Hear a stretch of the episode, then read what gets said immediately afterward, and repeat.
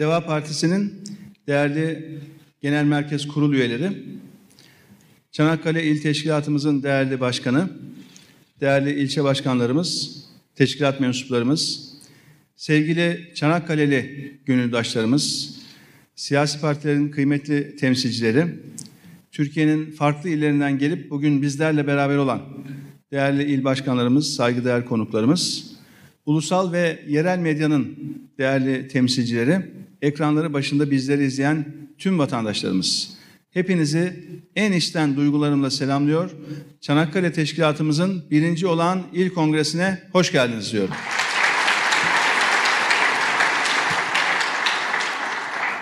Bugün sizlere Piri Reis'in topraklarından, Bozcaadası, Gökçeadası, Troya antik kentiyle binlerce yıldır dimdik ayakta duran, birliğimizin, direncimizin ve bağımsızlığının sembolü olan bu topraklardan Mustafa Kemal Paşa'nın geçilemez dediği şehitler diyarı Çanakkale'den sesleniyorum. Değerli arkadaşlar, sözlerimin hemen başında bugün biliyorsunuz 25 Kasım kadına yönelik şiddetle mücadele günüyle ilgili birkaç önemli hususa değinmek istiyorum. Değerli katılımcılar, kadına şiddet sadece fiziksel şiddet değil. Ekonomik, psikolojik ve sosyal hiç fark etmez. Kadına yönelik şiddetin her türlüsüne karşı bizim topyekün toplum olarak mücadele etmemiz gerekiyor.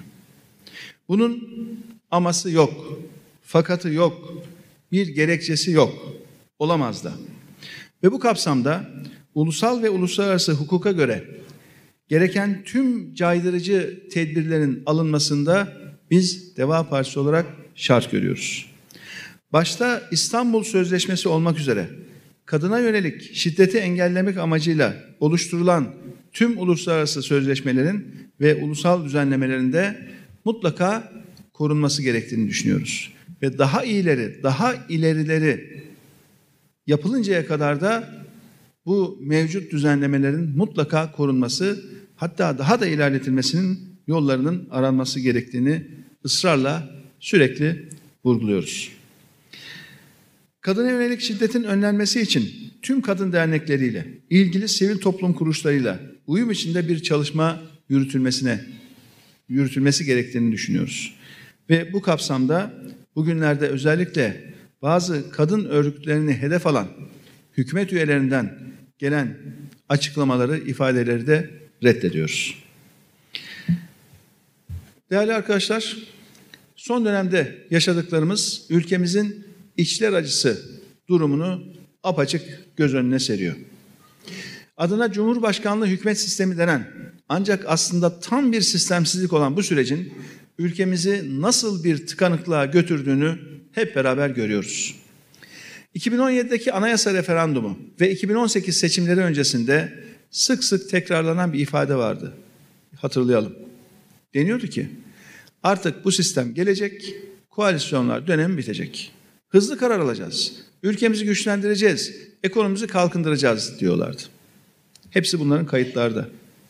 Bu kampanya dönemindeki ifadeler, televizyon programları, o başkanlık sistemini çalışmış, başkanlık sisteminde sözüm ana uzmanlaşmış hukukçuların şu andaki uygulamakta olan bu sistemsizliği nasıl desteklediği, vatandaşlarımızın nasıl bu konuda aldatıldığı apaçık kayıtlarda mevcut. Biz o günde bunların hiçbirisine inanmamıştık ama bunların hepsinin boş vaatler olduğunu şu son iki senedir açık bir şekilde uygulamalarla gördük. Başkanlık sistemi gelecek, koalisyon dönemi bitecek diyenler bunun nasıl bir aldatmaca olduğunu bugün gelsin de şu toplumumuza bir açıklasınlar. Ne oldu arkadaşlar? Aslında şu anda Türkiye bir koalisyonla yönetiliyor. Çünkü ittifak seçim öncesinde kurulan bir yapı. Hukuken şu andaki ittifak seçim öncesinde kuruluyor. Seçim sonrasındaki birliktelik ancak bir siyasi iradeyle, karşılıklı siyasi mutabakatla mümkün. Bakın 2018 seçimlerinde vatandaşımız oy verdi. Ve bu ülkeyi çok istiyordu yani başkanlık sistemini. Bu ülkeyi yönetsin diye de bir cumhurbaşkanını seçti. Fakat Seçilen Cumhurbaşkanı daha sonra tuttu, yüzde on oy almış bir genel başkana adeta memleketi teslim etti. Hayretle izliyoruz. Küçük ortak ne söylese şu anda hükümetin istikameti o tarafa doğru değişiveriyor. Küçük ortak çete liderine metiye düzüyor, ülkenin cumhurbaşkanı tek kelime edemiyor. Sözcüsü de kalkıp küçük ortağa mazeret diliyor.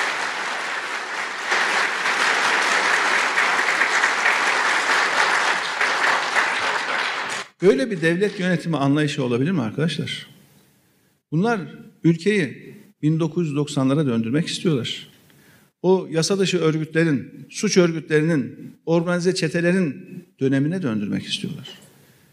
Biz bunu reddediyoruz. Kabul etmeyeceğiz. Bu millet artık ülkenin 1990'lara dönmesini istemiyor. Anladık siz Anladık siz sürekli beş adım geri bir adım ileri, beş adım geri bir adım ileri gidiyorsunuz ama kusura bakmayın. Tabii 1990'lara kadar da bu ters adımlarla bu ülkeyi götüremezsiniz. Buna bu millet razı olmaz. Değerli arkadaşlar, milli irade dediğiniz şey yüzde on oy almış bir genel başkanın devleti esir alması mı? Bu mu? Başkanlık sistemi bu mu? Bu küçük ortak da tam bir uyanık ha. Niye? Kara ortak bir zarar varsa ortadan yok oluyor. Bir zarar varsa ortalarda görünmüyor. Hatta ne yapıyor? Askıda ekmek kampanyası başlatıyor. Sanki muhalefetteymiş gibi. Yani ekmek parasına muhtaç olan vatandaşlarımız var diyor. Biz askıda ekmek kampanyası başlatıyoruz diyor. E siz ortaksınız buna. Bu başarısızlığa da ortaksınız. Bundan kaçamazsınız. Bir de bu küçük ortak ülkede Sayın Erdoğan dışında ne kadar siyasetçi varsa hepsine bağıra bağıra fırça çekiyor. Zamanda Sayın Erdoğan'a da yapıyordu ha. Onu da unutmadık. Şöyle bantı geri sarın. Neler neler söylüyordu. Ne kadar ağır ifadeler kullanıyordu. Şimdi döndü. Zaten bu aralar sık sık görüyoruz U dönüşleri, 180 derece dönüşler. Şimdi döndü.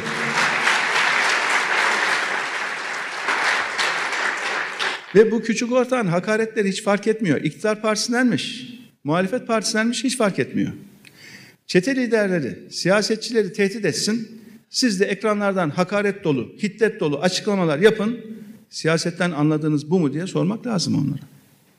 Çok bağırıyorsunuz da bu kadar bağırmanıza gerek olmasın diye önünüze bir mikrofon koyuyorlar. Artık teknoloji var. Yani insanlar sizi duyuyor. Bu kadar bağırmanıza gerek yok. Teknoloji çalışıyor. Bu toplam baktığımızda, resme baktığımızda bu toplum bağırış çağırış istemiyor artık. Sizin yüzünüzden dünya kadar sorunu var bu ülkenin. Tıpkı 2001'de olduğu gibi ortaklarınızla beraber ülkeyi yeni bir krize soktunuz, ülkeyi yine batırdınız. Unutmayın. Biz unutturmayacağız. Bu 2001 krizinde gecelik faizlerin yüzde 7500 olduğu, başbakanlık önünde yazar kasa, kasa fırlatıldığı günlerde siz de bu iktidarın ortağıydınız. Geldiğimiz bugün vatandaşa eve ekmek götüremiyoruz dediğinde de şu anda yine bu hükümete ortaksınız. 2001'deki krizde de ortaktınız, bugün de ortaksınız. Kaçamazsınız. Vatandaşlarımız bunların konuşulup sakin sakin çözülmesini istiyor. Artık bıktı mı millet? Kavgadan, bağırıştan, çağrıştan. Ortada büyük bir problem var. Derin bir toplumsal kriz var. Bunu siz bağırıp çağırmakla, çok gürültü yapmakla örtemezsiniz. Kusura bakmayın.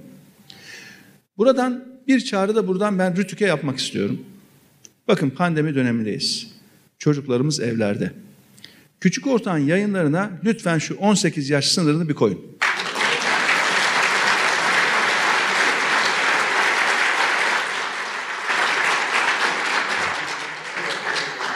Çocuklarımızın edep ve ahlakını bozacak hakaretlerin, küfürlerin tüm kanallardan canlı yayınlanması gerçekten çok sakıncalı. Buradan Rütü'ye ben çağrı yapıyorum. Çocuklarımızın evde bağırış, çağrış, küfür dinlemesini, siyasetçilerin topluma kötü örnek olmasını istemiyoruz. Artık bu devir değişmeli. Değerli arkadaşlar, şu andaki yönetim sistemini anlatırken, savunurken söyledikleri bir başka argümanda neydi? Hızlı karar alacağız değil mi? Hızlı karar. Oysa adına sistem bile diyemeyeceğimiz bu süreç tek bir kişinin imzasıyla ülkenin yönetilmeye çalışılmasından ibaret. Her meseleyi tek bir kişinin bildiğini ve çözeceğini sanıyorlar. 1200 odalı külliye yaptılar ama o 1200 odada sadece bir odadaki bir kişi gene karar veriyor her şeye. Bu koskoca ülke, bu 84 milyonluk ülke tek bir kişinin adeta iki dudağı arasına sıkıştı. Sözde bir kabine kurdular, bakanlar atadılar ama hepsi dikkat edin cümlelerine başlarken Sayın Cumhurbaşkanımızın talimatıyla diye başlıyorlar. Ben buradan Sayın Bakanlara sormak istiyorum. Sizin hiç inisiyatif alanınız acaba yok mu? Kendiniz herhangi bir konuda karar verebiliyor musunuz? Ne yapıyorsunuz merak ediyoruz. Türkiye tek bir kişi tarafından yönetilemez demiştik. Gördüğünüz gibi de şu anda yönetilemiyor. Değerli arkadaşlar daha güne, düne kadar güçlü ekonomiden bahsediyorlardı. Hatırlayalım. Çok değil ha. Hemen birkaç hafta, birkaç ay önce ülkemiz kanatlandı uçuyor diyorlardı. Ülkemiz pik yapıyor. Tavana pik yapıyor diyordu. Bugün Çanakkale sokaklarında dolaşırken bir vatandaşımız yaklaştı. Ya dedi bunlar dedi pik yapıyor falan ama ülkemiz aslında dip yaptı dedi. Dip yaptı. Pik değil dip yaptı dedi. Bir vatandaşımız yanıma yaklaştı bunu ifade etti. Bakın pik yaptı dedikleri ekonominin haline bakın. Bir de madem pik yaptı da siz niye Merkez Bankası'nın başkanını apar topar değiştirdiniz? Niye bu işin başına koyduğunuz en yakın akrabanız birdenbire yok oldu? Hala ortalarda yok. Haber alan var mı bilmiyorum. Devir teslime bile gelmedi. Böyle bir devlet adabı var mı? Böyle bir gelenek var mı? Gelirsin onurunla o görevi devir teslimini yaparsın. Ondan sonra nereye gideceksen gidersin. Ama arkam sağlam diyor. Bana nasıl bir şey olmaz diyor. Kayınpeder var diyor. Şimdi böyle devlet yönetilmez arkadaşlar. Böyle bir devlet yönetilemez. Yönetilmeye çalışılsa da işte bu hale düşer bu ülke. Bakın bu ülkenin hazinesinin tam 95. yılındaki borç stoğunu şöyle baktığımızda 95. yıldaki borç stoğu demek 2018'in Haziran'daki borç stoğu. Son iki senede tam iki katına çıkarttılar. Bakın 95 yıldır bir borç stoğu oluşmuş. Bir o kadar da eklediler sadece iki yılda. Koca Cumhuriyet tarihi boyunca oluşan borçlanma kadar sadece şu son iki yılda ilave borçlanma yaptılar arkadaşlar bunlar. Şimdi niye bu borçlanma var diye baktığımızda biliyorsunuz kur arttı. Faizler yükseldi. Bir de bütçe açığı arttı. Bunların hepsi bütçe açığını, bunların hepsi borcu yükseltir. Bütçe açığını yükselirse borç yükselir. Kur yükselirse dövize bağlı borç var. İçeriye bile şimdi döviz borçlanıyorlar. Borç yükselir. Ve faiz yükselirse yine borç yükselir. Bunların üçü de oldu. Bakın biz bıraktığımızda bütçe açığı 25 milyar TL idi. Düzeltiyorum 24 milyar TL idi. Bugün 239 milyar TL. Tam 10 misline katlamışlar. Merkez Bankası'nın politika faizi bizim dönemimizde bugünle mukayese ettiğinizde iki katı. E bir de kur etkisini dikkate aldığınızda tam ikiye katlamış bir borç var. Güçlü ekonomi diyorlar. Dolarda, euroda, faizde, enflasyondaki artışı önleyememek mi güçlü ekonomi? Güçlü ekonomi Merkez Bankası'nın rezervlerini tüketmek mi? Hayır arkadaşlar. Bu yönetim sistemi için ne söyledilerse hiçbiri gerçek değil. Niye bu hale düştük? Niye? Adaleti yok ettiler. Özgürlükleri yok ettiler. Baskı iklimini egemen kıldılar. Özgürlükleri kısıtladılar. Konuşturmadılar insanları. Sivil toplum konuşamadı. Basın konuşamadı. Hastalığı reddettiler. Şimdi bir türlü tedavi aşamasına ülke geçemiyor. Ve ne yaptılar? Çete liderlerinin tehditine de arka çıktılar. Hukuksuzluğu kural haline getirdiler. Sonunda da bu ülkeyi derin bir borç batağına sürüklediler. Biz bu ülkeyi tepeden tırnağa fakirleştiren, tek adamcılığı merkeze alan ve halkı görmeyen bu yönetim sistemini değiştireceğiz. Deva Partisi olarak söz veriyoruz. Güçlendirilmiş parlamenter sistemle öncelikle Gazi Meclisimizi sistemin tam ortasına koyacağız ve güçlü kılacağız.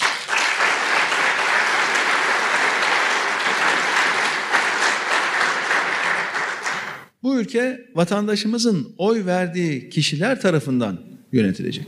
Şu anda olduğu gibi yüzde onu alan birisinin peşine koşkoca 84 milyonu sürükletmek demokrasi değil. Milli egemenlik de değil arkadaşlar. Ve güçlü mecliste de temsilde adalet sağlanmış olacak. Meclisin temsil gücü yüksek biliyorsunuz. Genelde hep yüzde 90 üzerinde olur. Oy veren vatandaşlarımızın büyük bir yüzdesi mecliste temsil edilir. İşte o meclisin yürütme üzerinde yani hükümet üzerinde mutlaka denetim gücünün olması lazım. Yine yargının hükümet üzerinde bir denetim gücünün olması lazım. Şu andaki sistem aynı zamanda tek bir kişinin hem meclisi hem de yargıyı baskı ve kontrol altına almasını sağlayan bir sistem. Yargımızı bağımsız ve tarafsız bir konuma getirmek zorundayız. Hak arayan vatandaşlarımızın korkmadan yargıya başvurmalarını sağlamak zorundayız. Onun adamı, bunun adamı diyerek birilerini bulmaya vatandaşlarımızın çalışmaması lazım. Her konuda olduğu gibi ekonomi yönetimini de dürüst ve işin ehli bir kadroyla yapmanız lazım. Ve işte biz bunların hepsini gerçekleştireceğiz. Türk lirasını yeniden itibarlı hale getirip halkımızın refahını yükselteceğiz. Her birimizi bugün doğan bebekleri bile borca sokan varlık fonunu kapatacağız. Merkez Bankası, SPK, BDDK, TÜİK gibi tüm kurumları bağımsız kimliklerine kavuşturacağız. İsrafa sebep olan hiçbir uygulamaya geçit vermeyeceğiz. Kamu ihale kanununu tümüyle yenileyeceğiz. Şu anda pervasızca uyguladıkları 3-5 şirkete özel ihale usulünü ortadan kaldıracağız. İhale ve satın alma süreçlerini tüm tarafların ve yurttaşların izlemesine açık tutacağız. Biz gençlerimizin özgür bireyler olduğunu kabul ediyoruz. Öğrencilerin ve gençlerin özgürce yaşaması için, kendileri olması için gerekli ortamı oluşturacağız. Gençlerimizin hak ettiği eğitimi almalarını sağlayacak ortamı sağlayacağız. Türkiye'nin her köşesine kaliteli eğitim götürmenin gayretinde olacağız. Öğrencilerin ve gençlerin hızlı internete ücretsiz bir şekilde erişimini sağlayacağız. İnternet hizmetini tüm Türkiye için ucuz ve hızlı hale getirmeyi hedefleyeceğiz. İnternet kullanımındaki haksız yasaklara, engellere de son vereceğiz. Öğrencilerimizin, gençlerimizin kullandığı teknolojik cihazlardan vergi almayacağız.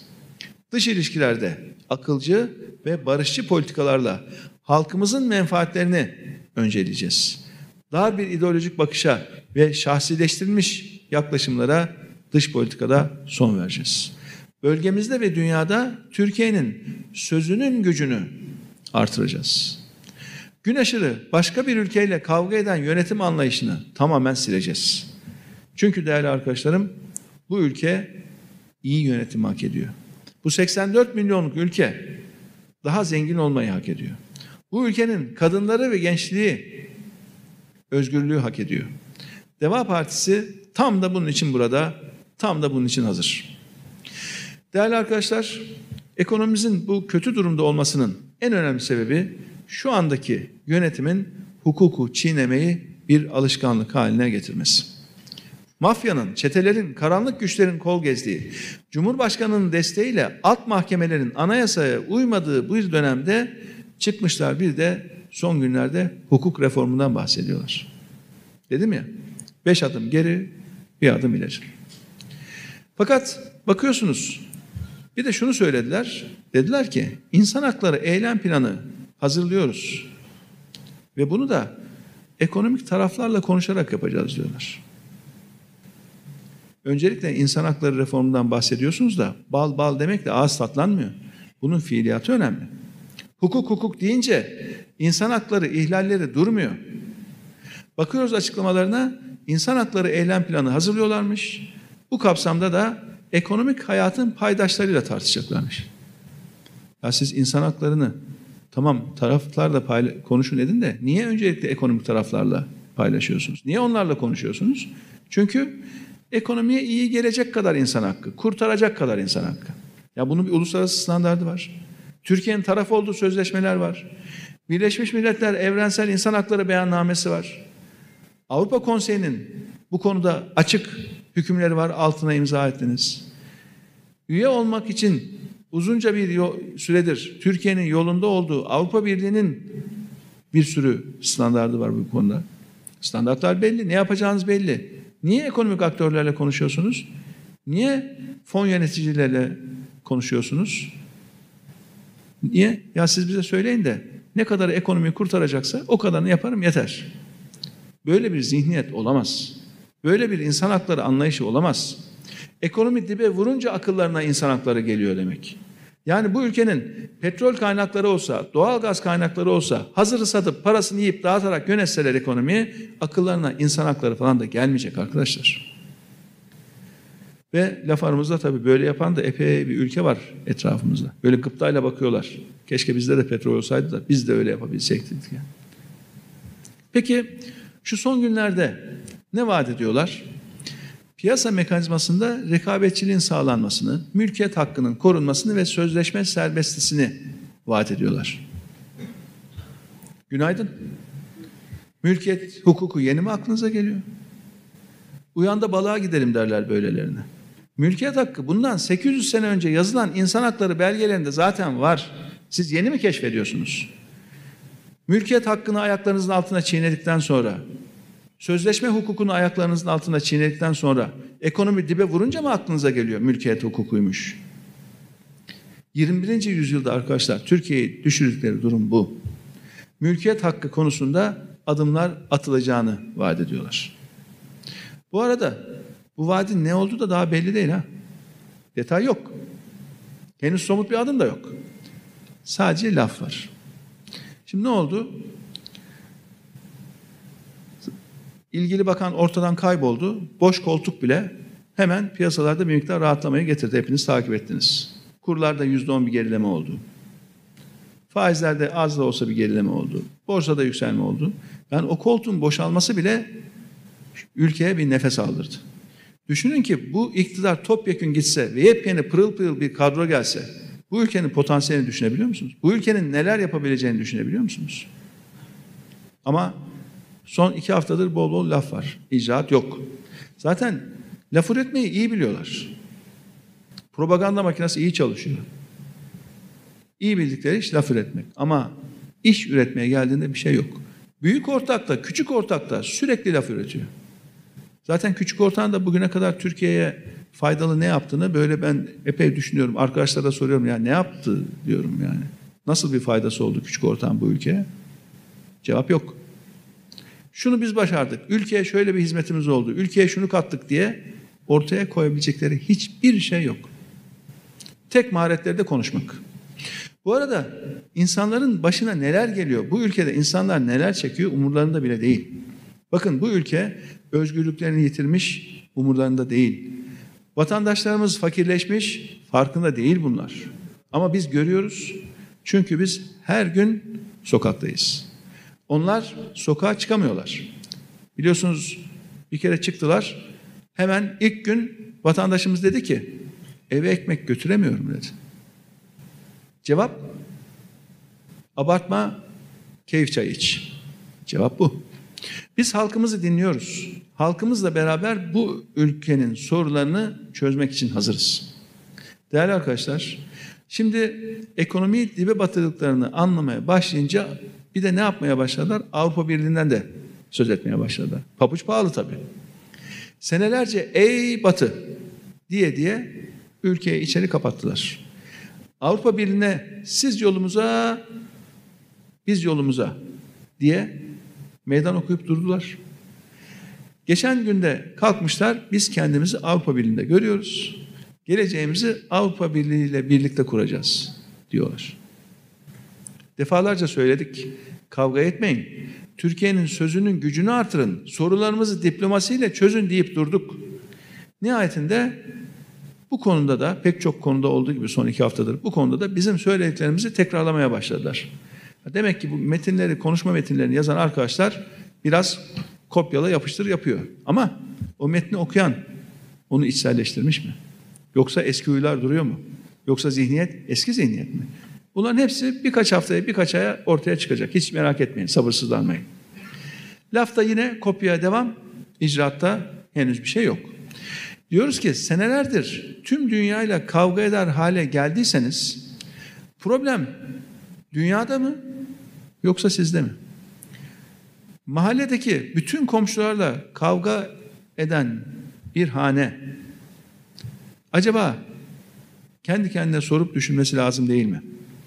Problem bende mi yoksa bütün mahalle problemli mi diye. Türkiye'nin düştüğü durum bu. Ve sanki yıllardır Avrupa düşmanlığı yapan başkalarıymış gibi, hiçbir şey olmamış gibi Cumhurbaşkanı birden ani bir viraj aldı, U dönüşü yaptı. Siz iktidara yeni gelmediniz. Batı ile kavga eden, ülkeyi içe kapatan, tüm ülkeyi kendi şahsınızı merkeze alarak yöneten sizsiniz. Bu zihniyet nedeniyle ülkenin varlıkları tek tek yok oluyor. Bu zihniyet sebebiyle ülke her alanda kaybediyor. Doğruları yaparsanız biz de takdir ederiz. Ama önce milletimize vermeniz gereken cevaplar var. Anlıyoruz bu U dönüşü yapacağınızı söylüyorsunuz. 180 derece döneceğim diyorsunuz da. Sizin bunca zamandır Avrupa ile, Avrupa Birliği ile, NATO ile, Batı ile yaptığınız kavgaların bu milletin sırtına yüklediği yük ne olacak? O hesabı silecek miyiz? O hesap sayfalarını yakıp yok mu edeceğiz? S-400 füzelerine milyarlarca dolar para verdiniz, kullanamıyorsunuz. F-35 savaş uçaklarına milyarlarca dolar para verdiniz, onları da alamıyorsunuz. Hem milyarlarca dolar parayı kaybet, hem F-35'leri kaybet, hem de S-400'leri. Bu mu dış politika? Bu mu güvenlik politikası? Bu millete bir açıklama borcunuz var. Hukuktaki, ekonomideki, dış politikadaki, güvenlik politikalarındaki yanlışların bu millete ödettiği bedelle ilgili bir açıklama borcunuz var.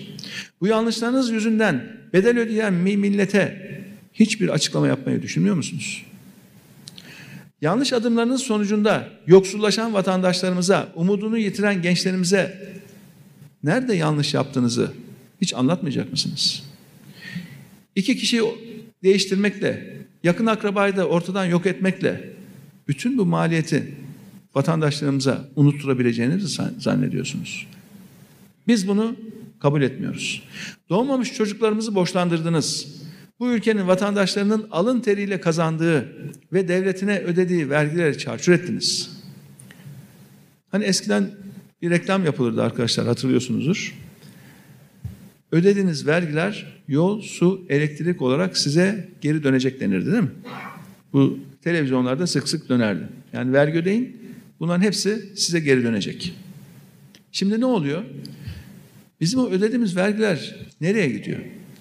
Ben bir kısmını söyleyeyim. Mesela bıraktığımızda 53 milyar lira olan devletin faiz ödemesi önümüzdeki yıl tam 179 milyara çıkacak.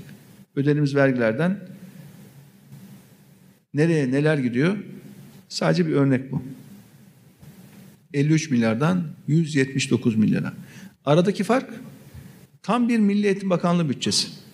Yani faizler bu kadar artmasaydı, yanlış yönetim ve kötü yönetim yüzünden bu kadar artmasaydı, devletin elinde şu andaki Milli Eğitim Bakanlığı'na ayrılan bütçe kadar bir o kadar daha kaynak olacaktı.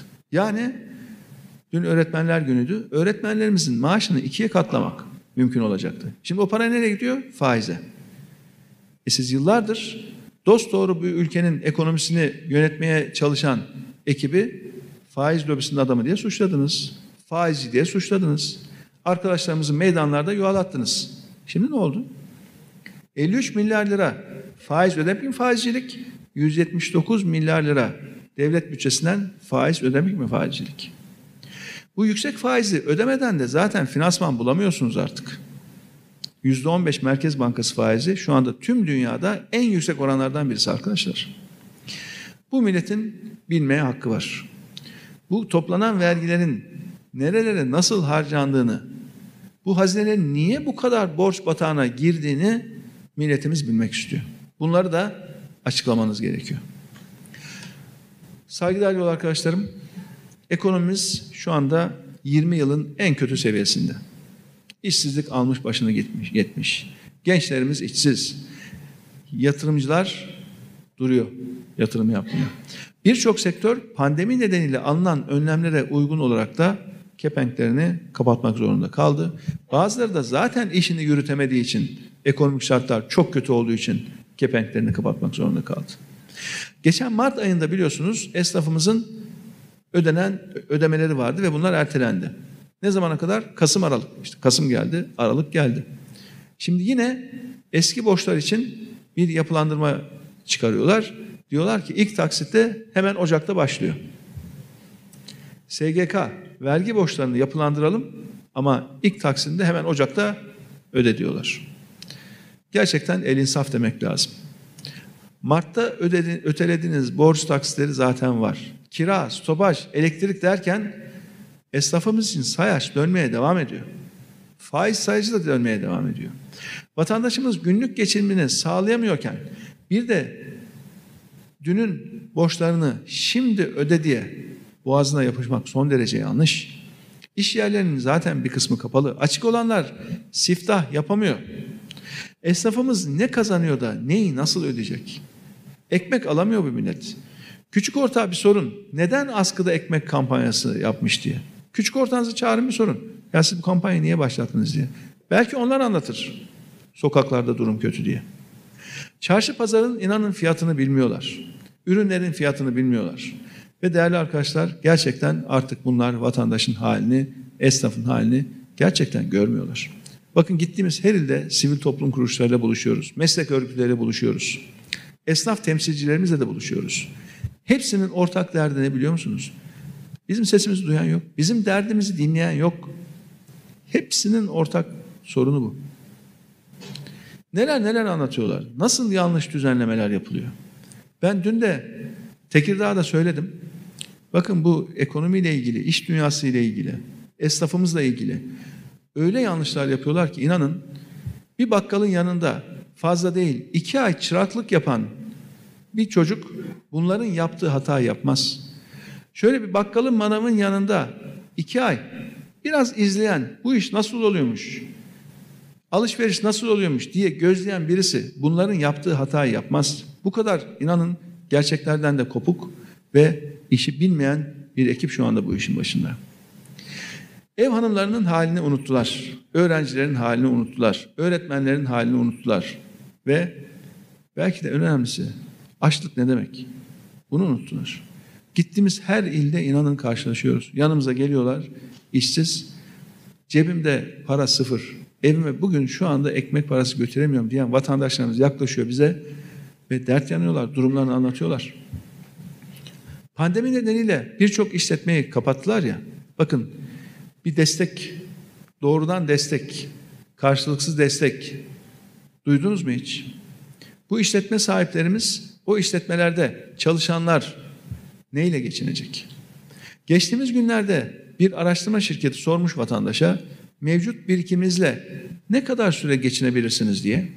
Vatandaşımızın yüzde 39 diyor ki hiç geçinemem diyor. Yok ki birikim diyor. Yüzde 39. Yüzde 25'i de diyor ki bir iki ay ancak geçinebilirim. Tablo bu. E siz bu iş yerlerini kapatıyorsunuz. Neye güvenerek kapatıyorsunuz? Vatandaşlarımız diyor ki birikimimiz yok. Vatandaşlarımız diyor ki gelirim olmazsa ben zaten yaşayamam. Bir ay daha, daha gidemem. Türkiye Cumhuriyeti hatırlatalım arkadaşlar sosyal bir devlettir. Anayasamızda açık hüküm vardır. Ve esnafımızla ilgili her türlü tedbiri almak hükümetin bir anayasal görevidir. Anayasada açık hüküm vardır esnafın korunmasıyla, desteklenmesiyle ilgili. Devlet vatandaşı açlığa mahkum edemez. Sosyal destek sağlamak, yardım etmek zorundadır. Toplum şu anda tepeden tırnağa yoksullaşıyor fakat bunlar farkında değil. Salgın nedeniyle canının derdiyle uğraşan vatandaşlarımızın adeta yakasına yapışıyorlar vergi, vergi diye. SGK primlerini öde diye. Değerli arkadaşlar bize ders vermeyin diyorlar ama biliyorsunuz beni de hedefleyerek bir de kalkmış bize ders vermeye çalışıyorlar diye. Ama çok derse ihtiyacınız var. Biz bunları söylemek zorundayız. Önerilerimizi, tavsiyelerimizi söylemek zorundayız. Çünkü esnafı bilmiyorlar, koptular. Ev ödevlerini artık ellerine tutuşturuyoruz. Daha ne istiyorlar? Yıllarca ekonomiyi yönetmiş ve bu ülkeyi ekibiyle beraber krizlerden çıkartmış bir kardeşiniz olarak söylüyorum. Yapılacak şey çok açık esnafla ilgili. Bakın tekrar buradan çağrı yapıyorum hükümete. Derhal ama derhal küçük işletmelerin, esnafımızın tüm vergi, stopaj, SGK prim ödemelerini pandeminin etkisi bitene kadar şöyle bir erteleyin. Pandemi bitene kadar.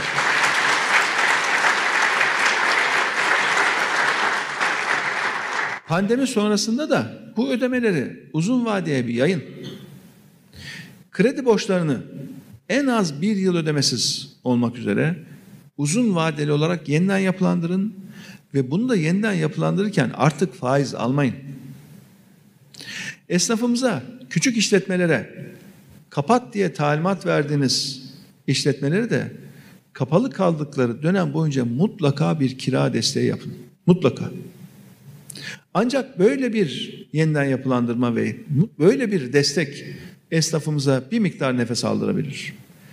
Tekrar ediyorum, bir yıl ödemesiz, sıfır faizli ve uzun vadeli bir yeniden yapılandırma esnafımız için bugün şart. Değerli arkadaşlarım, bu kötü yönetimin artık sonu yaklaşıyor. Artık filmin sonunun nereye doğru gittiği belli. Bugünkü iktidar miadını doldurdu. Artık herkesin içi rahat olsun. Türkiye'nin bir devası var. Deva Partisi hazır. Emaneti teslim almaya geliyoruz. Biz ülkemizi topyekün topyekün refaha erdirmeye, topyekün zenginleştirmek için geliyoruz. Bizim anladığımız zenginleşme öyle 3-5 zengin türemesi değil. Bu ülkenin tüm toplumun topyekün zenginleşmesi bizim hedefimiz. Değerli Çanakkale'li hemşehrilerim, Kaz Dağları sadece Çanakkale'nin değil, tüm ülkemizin nefesi. Ormanları, tarım alanları, su varlıkları ve barındırdığı tarih ve kültür alanlarıyla bir doğa harikası. Dünyada sadece bu bölgede olan 32 bitki türü var. Başka hiçbir yerde olmayıp sadece bu yörede olan.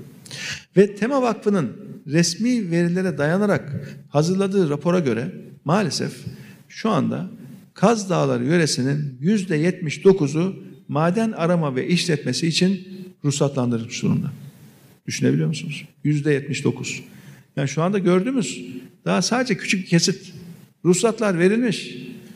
Eğer bu baskı olmasa, vatandaşlarımızın isyanı olmasa, sivil toplum bu konuda sağlam durmasa alıp yürüyecekler. Kaz Dağları'nın yüzde 79'u maden sahası olacak. Bu yönetim maalesef çevrenin nasıl bir zenginlik olduğunun farkında değil. Öyle bir nosyon yok. Vatandaşlarımızın bu sağduyusu olmasa, sivil toplumun bu duyarlılığı olmasa gerçekten şu anda Kaz Dağları da pek çok daha güzel yöremizde bugün itibariyle mahvolmuş durumdaydı. Sivil toplum kuruluşlarımızın Temmuz 2019'dan bu yana su ve vicdan nöbeti gibi eylemlerle Kaz Dağı'na sahip çıkmalarını çok önemsiyoruz ve destekliyoruz. Deva Partisi olarak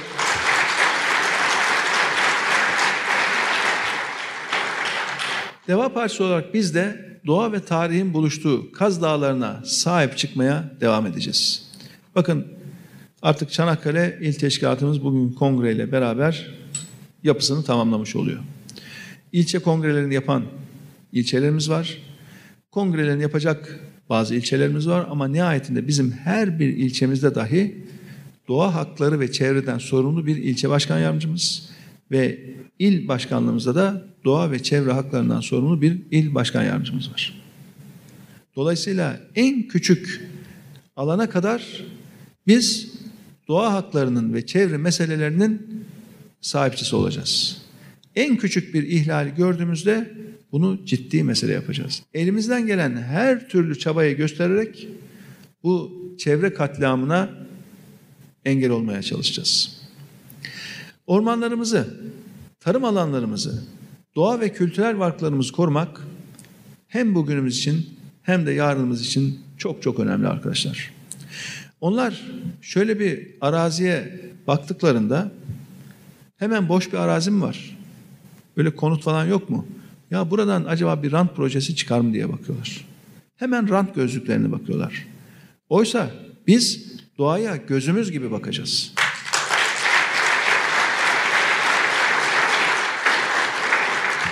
Bölgede yapılacak yatırımların doğal yaşama zarar vermemesi için gerekli tüm planlama ve denetimleri yapacağız. Deva Partisi iktidarında ranta ve doğa yıkımına dayalı projelere geçit vermeyeceğiz. Ormansızlaşmanın ve biyoçeşitliliğin azalmasının ekolojik yıkımın temel sebebi olduğunu da gayet iyi biliyoruz. Çocuklarımıza yaşanabilir bir çevre bırakma sorumluluğuyla hareket ediyoruz. Bu nesiller arası adalet açısından da son derece önemli arkadaşlar. Biz sadece bugünü düşünürsek, sadece kendimizi düşünürsek bu adil bir yaklaşım değil. Biz gelecek nesillerin de yaşanabilir bir çevrede, yaşanabilir bir dünyada hayatlarını sürdürmelerini istiyoruz. Canlı ve cansız tüm varlıkları koruyacağız. Zaten doğa hakkı dediğimizde tam bu. Değerli arkadaşlarım, tüm ülkemizde olduğu gibi işsizlik Çanakkale'nin de en öncelikli sorunlarından birisi şu anda. Gençlerimiz iş bulamıyor, gençlerimiz umutlarını adeta yitirmiş durumda. Daha üniversite 1'e başlıyor, ben herhalde iş bulamayacağım diye kaygılanmaya başlıyor gencimiz. Dört yıl boyunca da bunun kaygısıyla okuyor. Mevcut yönetim iş sahalarını geliştirebilecek politikalar artık üretemiyor. Çanakkale'nin özellikle tarım ve hayvancılık alanındaki potansiyeli büyük bir iş imkanı sağlayabilecekken yanlış politikalar nedeniyle bundan da faydalanmak mümkün olmuyor. Bırakın yeni istihdam alanlarını hali hazırdaki çiftçimiz bile geçinemiyor. Niye? Çünkü kura bağlı olarak çiftçimizin her türlü girdi maliyeti arttı. Mazot arttı, ilaç arttı, gübre arttı. Hayvancılık yapan vatandaşlarım için yem fiyatları arttı. Maliyetlerin hepsi arttı ama ürün satış fiyatları artmıyor, artamıyor. Niye? Çünkü toplumda satın alma gücü düşük. Artan maliyetler var ama artamayan satış fiyatı var. Bu arada sıkışıp kaldı hem tarımla hem de hayvancılıkla uğraşan vatandaşlarımız. Esnafımız için de durum farklı değil. Bakın maliyet enflasyon açısından baktığımızda esnafımıza soruyoruz. Aldığın mal yüzde kaç arttı diye. Yüzde elli diyen var, yüzde altmış diyen var, yüzde yetmiş diyen var. Alış fiyatı. Peki satış fiyatını soruyoruz. Yüzde otuz, kırk, elli diyorlar. Bu ne demek? Maliyet çok artmış ama o maliyeti satış fiyatına yansıtmaları mümkün değil. Esnafımızın kar marjı da baskı altında. Çiftçimiz için de hayvancılıkla uğraşan vatandaşlarımız için de durum aynı. Maliyet artmış, satış fiyatı artamıyor. Bir örnek verelim. Yenice ilçemizin tarımdan geçim kaynaklarından bir tanesi biliyorsunuz kapya biber. Ve üreticilere bakıyoruz. 2018-2009 yıllarında bize diyorlar ki fiyat 2 liraydı. Şu anda fiyat 70 kuruş. Her şey pahalanıyor. Masraflar, maliyetler artıyor ama üreticilerimiz ürettiklerini satamıyor. Bu ne kadar derin bir krizden geçtiğimizi gösteriyor bize. Yine Çanakkale'mizin meşhur domatesi bu sene tarlalarda kaldı. Çünkü tarım ilaç maliyeti o kadar yüksekti ki artık çiftçimiz bunu karşılayamaz hale geldi. Tüm bunlar doğru ekonomi ve tarım politikalarıyla kolayca çözülecek sorunlar arkadaşlar. Çözülemeyecek inanın hiçbir sorun yok. Yeter ki dürüst ve işin ehli bir kadro işin başında olsun. Yeter ki gerçekten bu vatandaşın derdiyle dertlenen bir kadro iş başında olsun. Bazen diyorum keşke şu yönetenlerin, şu anda Türkiye'yi yönetmeye çalışanların beyinlerini şöyle kapağını açıp da içine bakmak mümkün olsa. Kafalarından geçenlerin yüzde kaçı memleket meselesi, yüzde kaçı şahsi meseleler. Bu ülkenin derdiyle dertlenen yöneticiler olmazsa hiçbir alanda başarılı olamazsınız. Biz Biz Deva Partisi olarak çiftçilerimizin gelirlerini öngörülebilir ve istikrarlı kılmayı hedefliyoruz. Tarım meslek liseleri açacağız. Bu liselerden mezun olan gençlerimize destekler sunacağız. Böylece mesleğin, tarım mesleğinin gençleştirilmesini ve gençlerimizin tarımla zenginleşmesini, ülkemizin kaliteli, ileri teknolojili tarım ürünleriyle buluşmasını sağlayacağız. Gençlerimizin iş bulmak umuduyla başka yerlere göçmesine gerek kalmayacak. Bozcaada ve Eceabat bölgesinde de arkadaşlar yaygın olan üzüm bağlarına yönelik destek ve teşvikleri de önemli görüyoruz. Üreticilerimizin mağdur olmaması için tedbirler alınması gerektiğini görüyoruz. Pandemi döneminde esnafımızın mağduriyetinden söz ettim.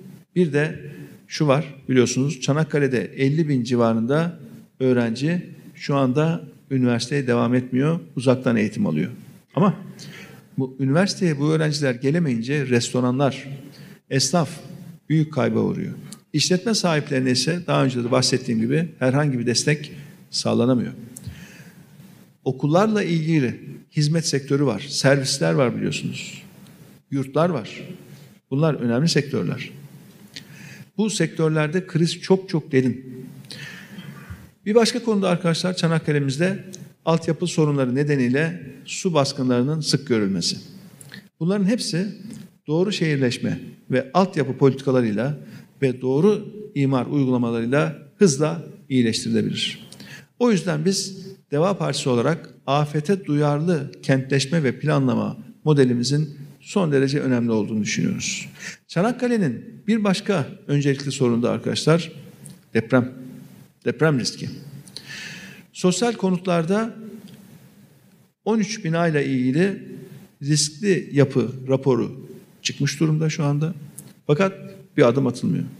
Ne bekleniyor? Niçin bekleniyor? Onunla da ilgili bir sorun yok. Çünkü her şey Ankara'ya gidiyor. Her şey külliyeye gidiyor. Deprem bölgelerine gittik bakın. Elazığ'a gittik. Van'a gittik. İzmir depreminden hemen birkaç gün sonra İzmir'deydik. Herkes Ankara'ya bakıyor. Ankara'daki bürokrasi külliyeye bakıyor. Külliyenin 1200 odası da bir tek odaya bakıyor.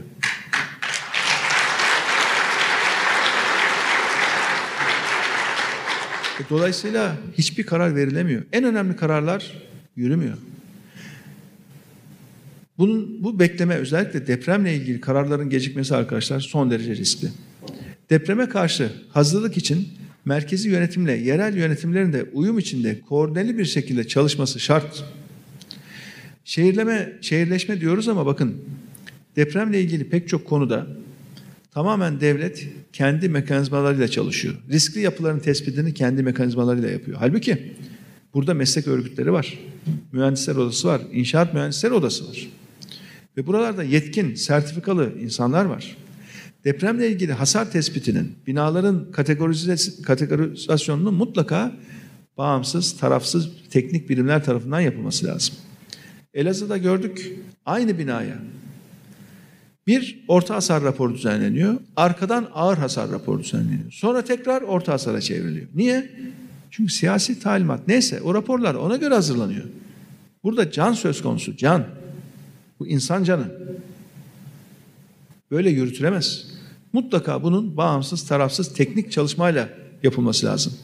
Hükümetin siyasi baskının elini bu işlerden çekmesi lazım. Çanakkale'de otopark sorununda farkındayız. Buna bağlı olarak şehir içi trafiği zaman zaman vatandaşlarımızı mağdur ediyor. Biz doğru şehirleşme politikalarını hayata geçirmekle ve her şehrin kendi kimliğine ve yapısına uygun bir şehirleşme politikasıyla vatandaşlarımızın günlük hayatına kolaylaştı, günlük hayatını kolaylaştırmayı da hedefliyoruz. Bir başka konu sağlık. Çanakkale'de hastane şehirden uzak. Çanakkale hemşehrilerimiz sağlık hizmetine erişimin önündeki engelleri mutlaka bu engellerin kalkmasında mutlaka bekliyorlar. Değerli arkadaşlar, şu andaki yönetimin artık derdi vatandaşlarının sorunu çözmek falan değil. Şu andaki tek amaç iktidarın devamı. Ülkenin sorunlarının çözümü değil. Bütün kafa orada. Nasıl olur da bu koltuğu bırakmayız? Nasıl olur da bu iktidarı biraz daha sürdürürüz? Ve bir başka konu tabii Çanakkale ile ilgili arkadaşlar imar, yapılaşma. Ama işte inşaat deyince hep akla rant geliyor, rant projeleri geliyor ya. Dolayısıyla burada mutlaka güzel Çanakkale'mizin turizmde ilerlemesi gerekiyor.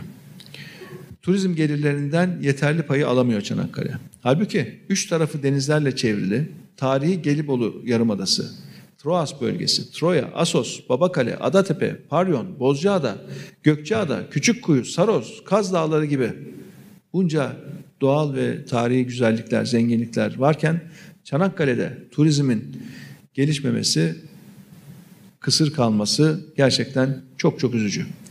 Burada büyük potansiyel var, yapılacak çok iş var gerçekten.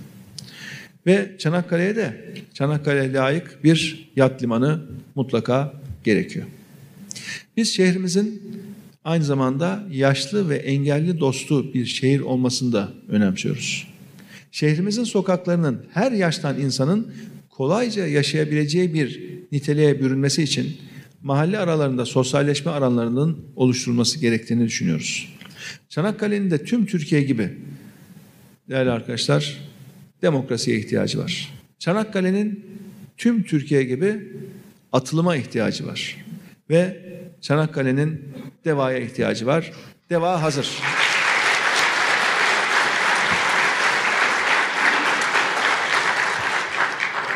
Deva Partisi hazır ama Çanakkale hazır mı onu bir sizlere sormak istiyorum.